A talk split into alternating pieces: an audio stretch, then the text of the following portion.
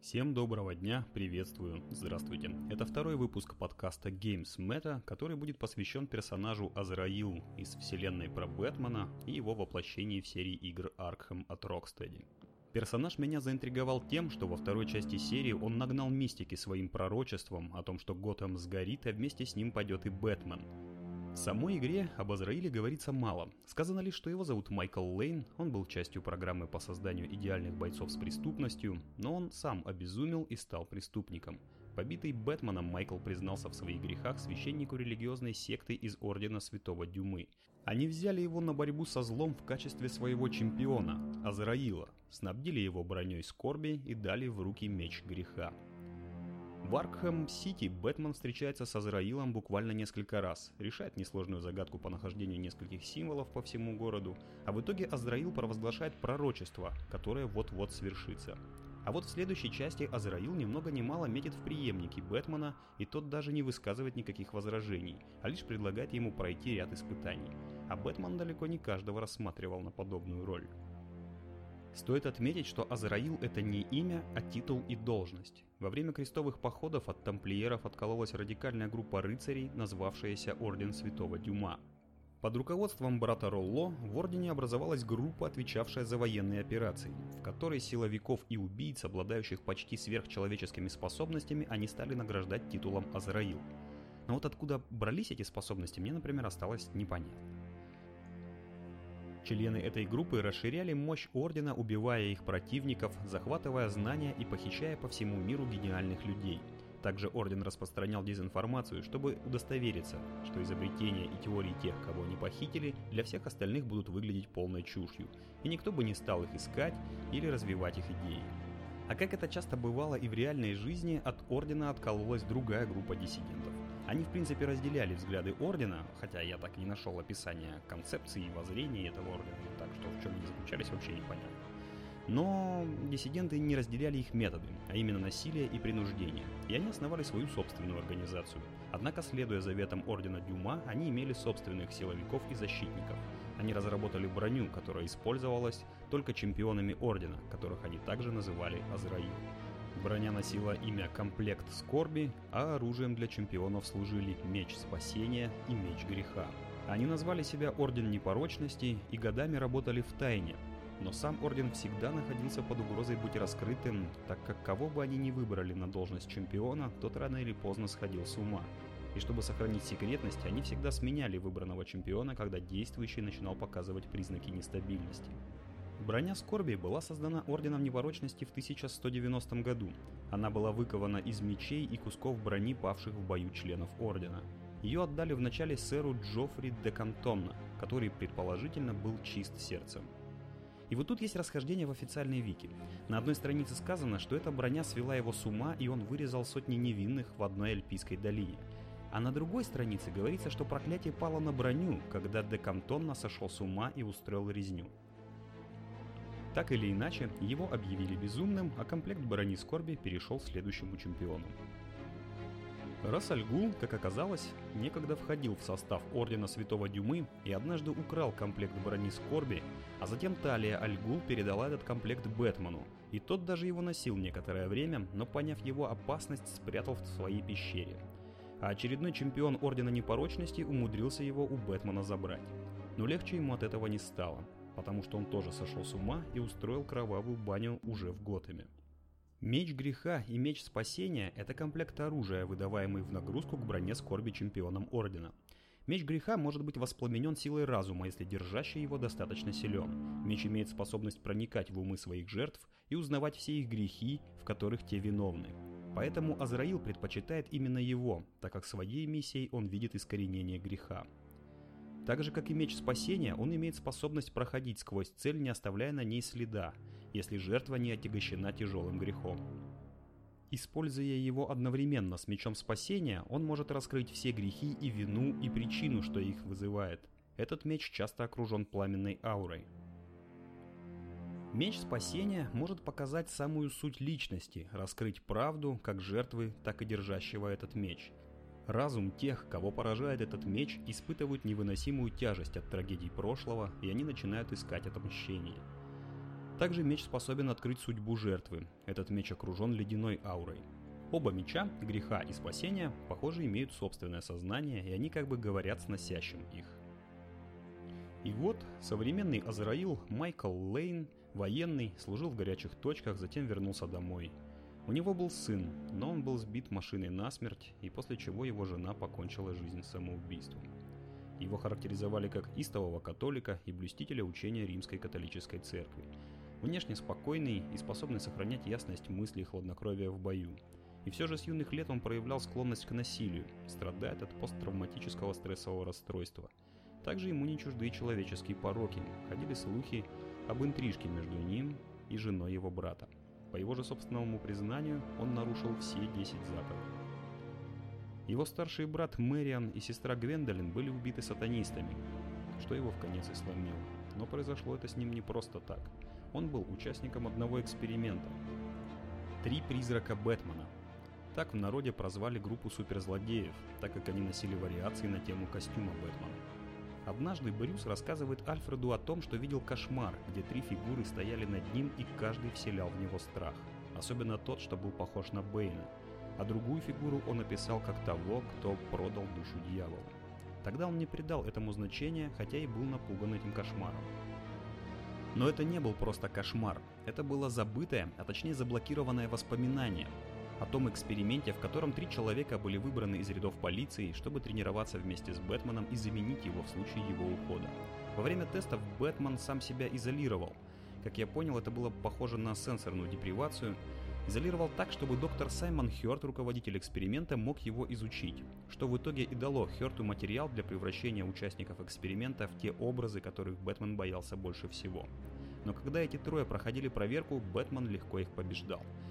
Тогда доктор Хёрт решил, что три призрака Бэтмена должны быть движимы яростью и горем, чтобы быть более эффективными. И тогда руками сатанического культа он убил членов семьи третьего из них. Брату он налил клея в глаза, а сестру зарезал. Также он стал добавлять веном второму копу, который стал Бэт Бэйном и довел его до такого безумия, что тот сам убил свою семью. Доктор Хёрт гипнотически заблокировал память Бэтмена об этом эксперименте. Эксперимент посчитали неудачным, и трое полицейских были отпущены в ожидании дня активации, когда они понадобятся. А когда настало их время, Бэт Бэйн чуть не сломал Бэтмену спину, наступив на него. Именно после этого Брюсу и приснился кошмар воспоминания. А Бэт-дьявол, Майкл Лейн, третий участник эксперимента, взял его в плен и пытал, намереваясь потом убить. Тогда он и вызвал воспоминания у Бэтмена про эксперимент. Тут я немного отвлекусь и расскажу про эффект фрактальности, который четко ощущается, когда начинаешь разбираться в сюжетах комиксов вселенной DC.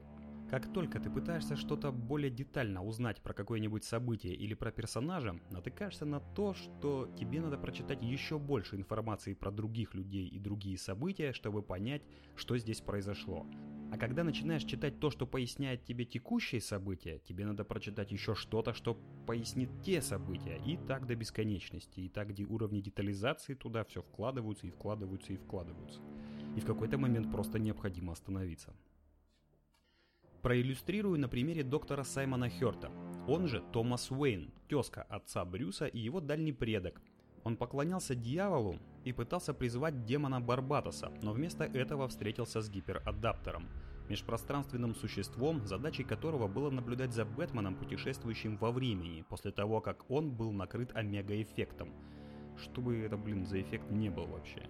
Томас из-за воздействия энергии гиперадаптера стал практически бессмертным и дожил до наших дней – Правда, тронулся умом, и когда его нашли Томас и Марта Уэйн, уже родители Брюса, то они сдали его в психушку под именем Томас Уэйн-младший. А когда тот вышел и взял себе псевдоним Саймон Хёрд, то стал изучать современную науку и ставить опыты разной степени отмороженности на всем, до чего дотянется. Так вот, Лейн взял в плен и пытал Бэтмена, затем Бэтмен заборол Лейна и привел его на исповедь в Орден Непорочности, и те его приняли, сделав новым Азраилом а предыдущий чемпион Абрахам Арлингтон, тот самый, что отжал у Бэтмена броню скорби, как раз сошел с ума и покрошил немало людей в Готэме, был схвачен, скручен и отправлен в дурку. Майкл провозгласил, что отдает свою жизнь, тело и душу Ордену и становится орудием Божьим, не зная при этом, что Орден лишил его свободы воли. Уже в обличии Азраила он проник в пещеру Бэтмена и схватился там с Найтвингом, и получив по сусалам от Найтвинга, он заодно и получил одобрение от команды Бэтмена на работу в Готэме. Также Найтвинг заступился за него перед Талией Альгул, которая в свое время передала броню Скорби Бэтмену. Она была не согласна с тем, чтобы броню носил кто-то, так как право на ее ношение надо еще заслужить. И вот Лейн в должности Азраила стал служить Ордену как послушная марионетка, полностью фанатичный и подконтрольный. И вот несколько эпизодов из его деяний. В сюжетной линии «Восьмой смертный грех» Азраил борется с культом, поклоняющимся грехам и стремящимся уничтожить институт веры как сущность. Семь его членов изображали собой смертные грехи и пытались оживить восьмой грех – грех веры. И в качестве носителя для воплощения этого греха они выбрали Азраила. А в конце Бэтмен критиковал Азраила за его методы и приоритеты, на что тот ответил, что никто ему не судья, кроме Бога. Однако некоторые события приводят его к тому, чтобы прочитать книгу непорочности и больше узнать про Джоффри де Кантонна. А в итоге он приходит к выводу, что Орден сам в конце концов его убьет. Далее в сюжетной линии «Убийца святых» Азраил отправляется в Лондон, где наемник по прозвищу Крестоносец начал убивать членов Ордена одного за другим. Крестоносец одолел Азраила и отправился за следующей жертвой, шотландским монахом Гриевым, хранителем секретов Ордена. А тот раскрыл настоящую цель крестоносца. Это была подлинная туринская плащаница, которая каким-то образом опровергает воскрешение Христа.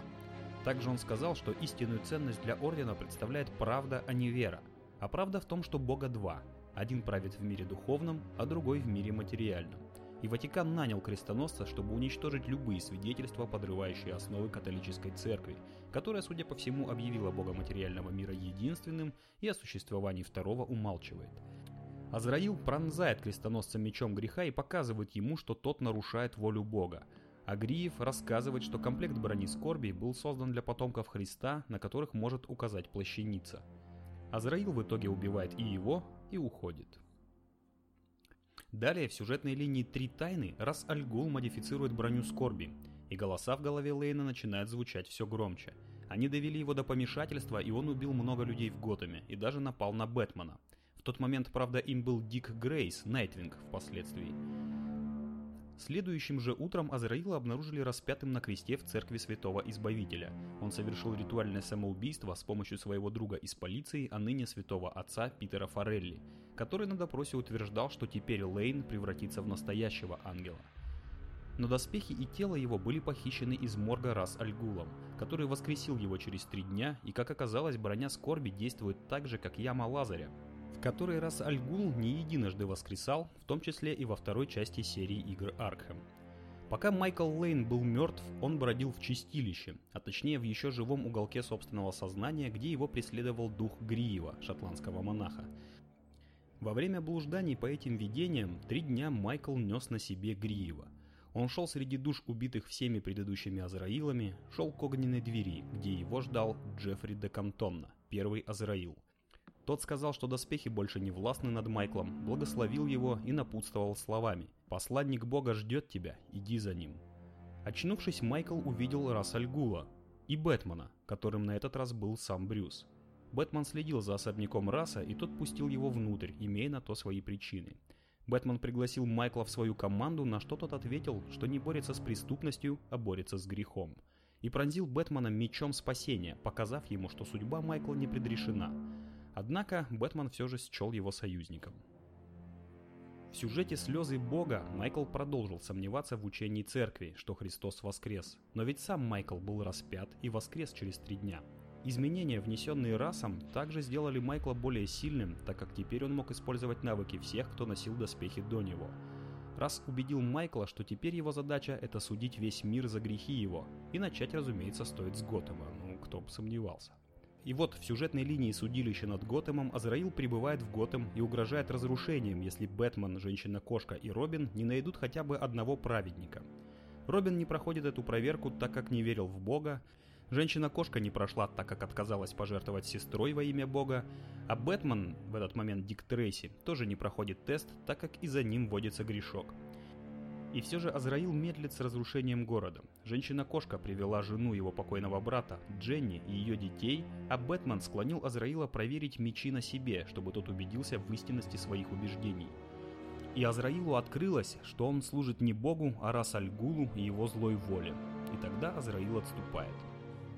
И вот если бы с такой предысторией Азраил появился в играх серии, тогда бы его пророчество имело бы больше смысла и веса. А Азраил в серии Аркхэм и Азраил из комиксов не связаны. Что, к сожалению, игрового Азраила из разряда таинственного персонажа, служителя Ордена, борющегося с грехами всего мира и потенциального преемника Бэтмена на посту Стража Готэма, переводит в разряд пустышек. И вот тут себя проявляет еще один странный эффект. Похоже, что у сценаристов DC принято брать лишь фрагменты из предыдущих историй и на основе этих фрагментов строить новые сюжетные линии, при этом отбрасывая детали из прошлого. А в итоге получается, что пытаясь склеить воедино какую-то большую длинную цельную историю, куски головоломки не сходятся и остается очень много белых пятен. А на играх серии Аркхэм это сказывается таким образом. Во второй части серии сцена с Азраилом выглядит так, как будто Бэтмен не знает про существование Ордена Святого Дюмы и в первый раз видит Азраила, а открывающийся профиль Азраила в игре пуст.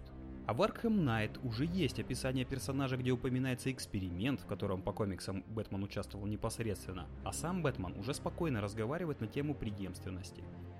И как-то это все выглядит несвязно. И тут у меня возник вопрос. А нужен ли был Азраил в таком урезанном виде в игре?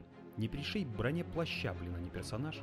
Может было достаточно поместить на него отсылку, как и на многих других персонажей из комиксов, и на том успокоиться? И вот такая небольшая деталь в конце для любителей символизма. Первое появление этого персонажа, тогда еще Бэт-дьявол, а в итоге Азраэль, произошло в выпуске «Бэтмен» номер 666. А у меня за сим все. С вами был Малев. Заходите на сайт tppz.me, оставляйте свои комментарии там или на сайте podster.ru. Всем удачи и пока!